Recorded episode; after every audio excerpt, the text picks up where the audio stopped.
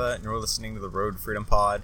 You can find me on Instagram and Twitter at Matt Shalava, and today is Wednesday, May 26th, 2021, and it's been it's been an interesting day. I think I've had a lot going on with my day job that's been kind of the norm as of late, so that's taken up a lot of my time. I really didn't even get some time to work on my reselling business during lunch or anything like that. So a little bit of a slow day for reselling. I haven't really listed anything today, but I have gotten some offers and I got a couple sales that came in. A potential sale that's coming in as well. Somebody offered me, I think, $60 for three of these sweater vests I picked up at Ross. And that was one of my better hauls that I've had in like like just on retail arbitrage that was like something that really it wasn't crazy but it was just like a nice little haul and Ross every year around Christmas like right after Christmas there's a few weeks, and then after everybody quits buying, they just clearance out everything on mega clearance. And I bought, I don't know how many pairs of size like 50 waist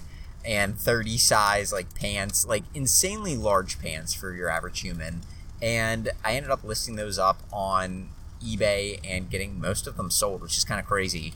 And then I got all these sweater vests and stuff, and those sweater vests, I think they cost me like 50 cents a piece. They were like 49 cents. So I think the person offered me 60 bucks for three. So if you think about that flip, you're going to be, I'm going to be making roughly, because I think I can cram those all in like a flat rate. So I'll probably ship them all for about uh, maybe like eight to 10 bucks, depending on if it's flat rate or if I end up going with just regular priority mail.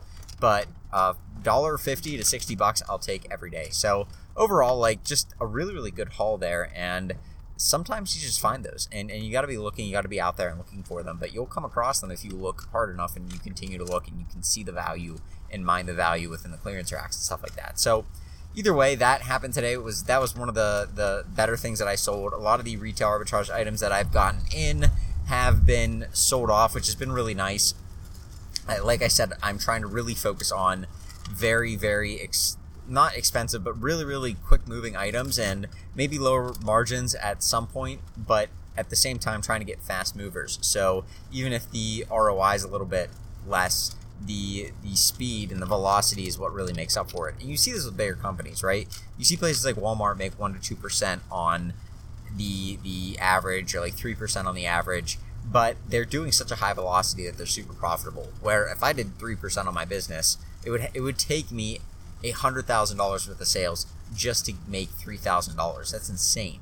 But Walmart can do that because they have the velocity, they have the infrastructure, and they have a very, very large system where they, they know what they're doing. They're very, very smart. They're very good at what they do, and they're obviously much better at it than me, and that's why they are a billion dollar company. So that's that's kind of why I try to go a little bit more vol- velocity and volume because you can see bigger companies do it and do it at scale, and and that's one of the ways that you can scale. And so that's kind of what I've been working on right now.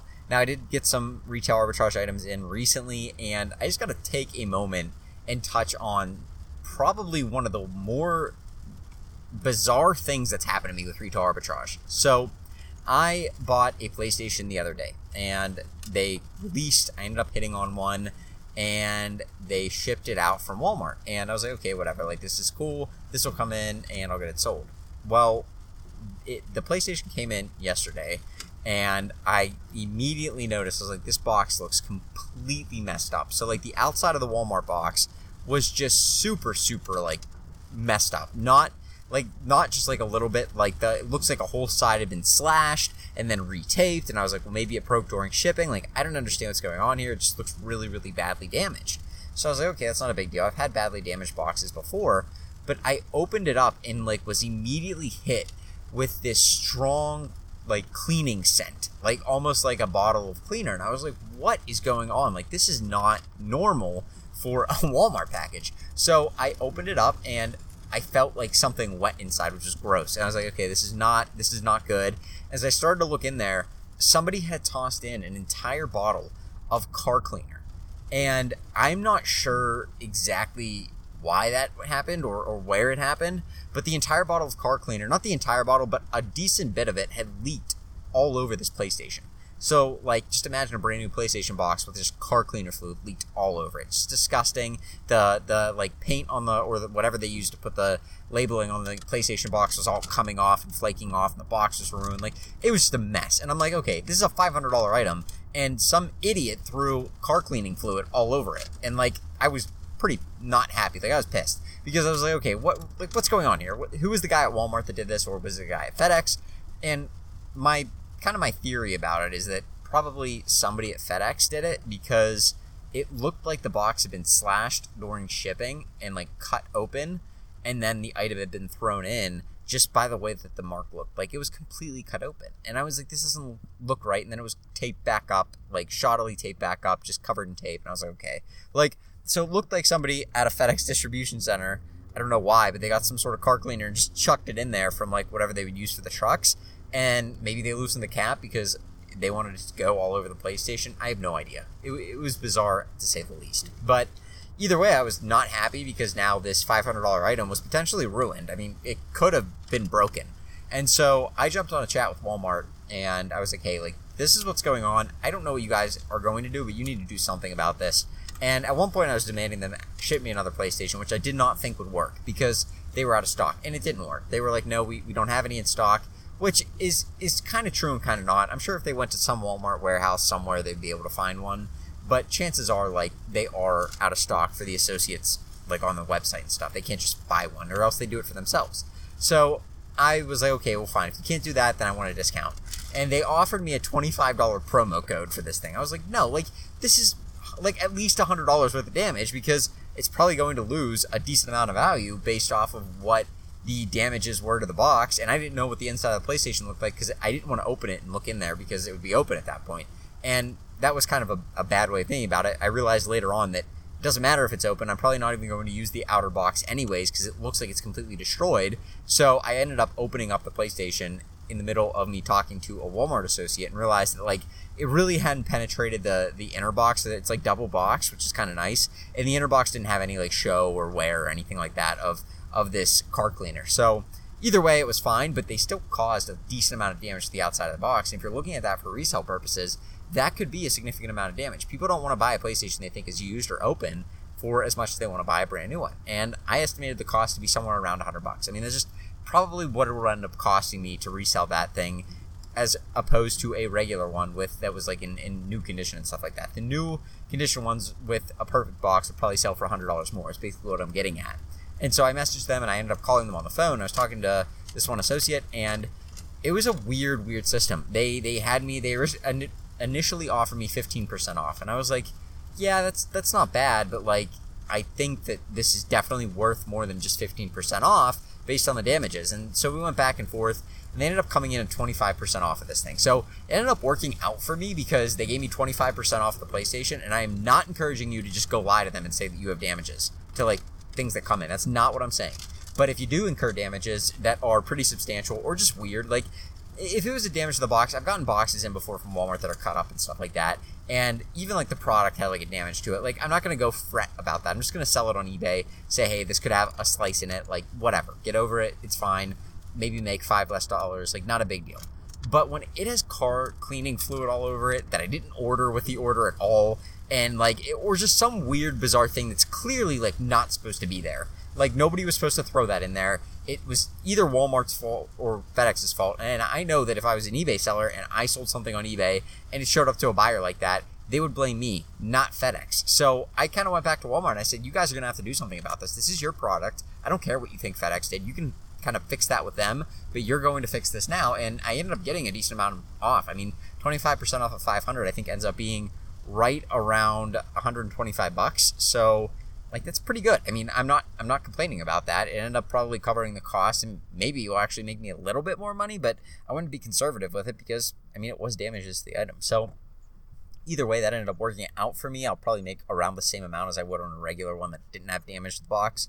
But still, I mean, kind of wanted to make sure my bases were covered. And again, I mean, when you ship something out and it looks like that, there you can't you, you just can't do that. Like that's not how it works and that's not how ebay works. If if you sell something on ebay or amazon and it shows up to the buyer like that you're going to be held responsible. So that's kind of why i was kind of not happy with walmart. I could have went through fedex but they are like I, I just I don't know how I would even go about talking to FedEx about that. Because Walmart they have they have some sort of like kind of control over FedEx or I guess they have a little bit more of like a a power against FedEx where Walmart's like okay you guys are screwing up like you're doing this sort of thing like fix it and FedEx fixes it if I call FedEx, they don't care what I say. Like, I didn't even pay for shipping. It was free shipping. So what am I complaining about? Like, shut up, get off the phone. Yeah, we'll look into it, but they're not going to do anything about it. So, and they would basically say, you can't even prove that that was us. If Walmart calls them and says, hey, you guys screwed up, give us 125 bucks because you screwed up this order,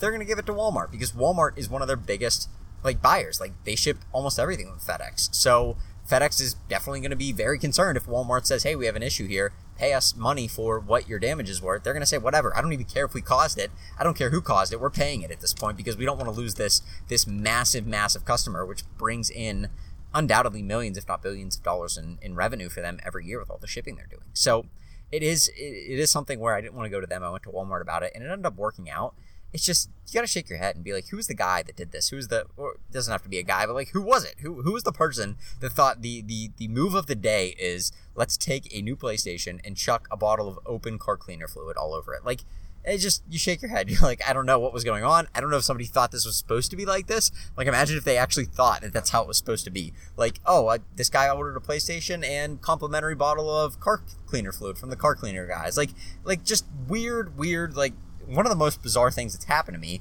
because then again I've never gotten anything that I haven't ordered in a package. So let alone a bottle of leaking car cleaner soap. Like it was just weird. So either way, happy to get that kind of straightened out and I'll probably end up making like I said normal profit on that thing, but it was super bizarre. And I guess the whole takeaway from this is it was and it ended up being worth my time because it was a super expensive item and if if I'm going to lose profit on it, I'm going to get it back through them. So I ended up making like the call took me about an hour. I ended up getting 100 bucks or 125 bucks in that hour. So it was worth my time to do for sure. But you kind of got to take it into account whether or not it's worth it. If you're going based on principles, sometimes your principles for money may not apply. I mean, if it's something where your principle is, well, they screwed me, but it's only like a $10 item, are you really going to call Walmart and waste an hour of your time over a $10 item? You just return it. You're probably not going to make that much money on it anyways. But for a $500 item that you can make hundreds of dollars on, it may be worth your time to call Walmart and say, hey, you guys got to pay up. You screwed this up, and I don't care who it was. This is your responsibility. You are going to pay for it and, and go from there.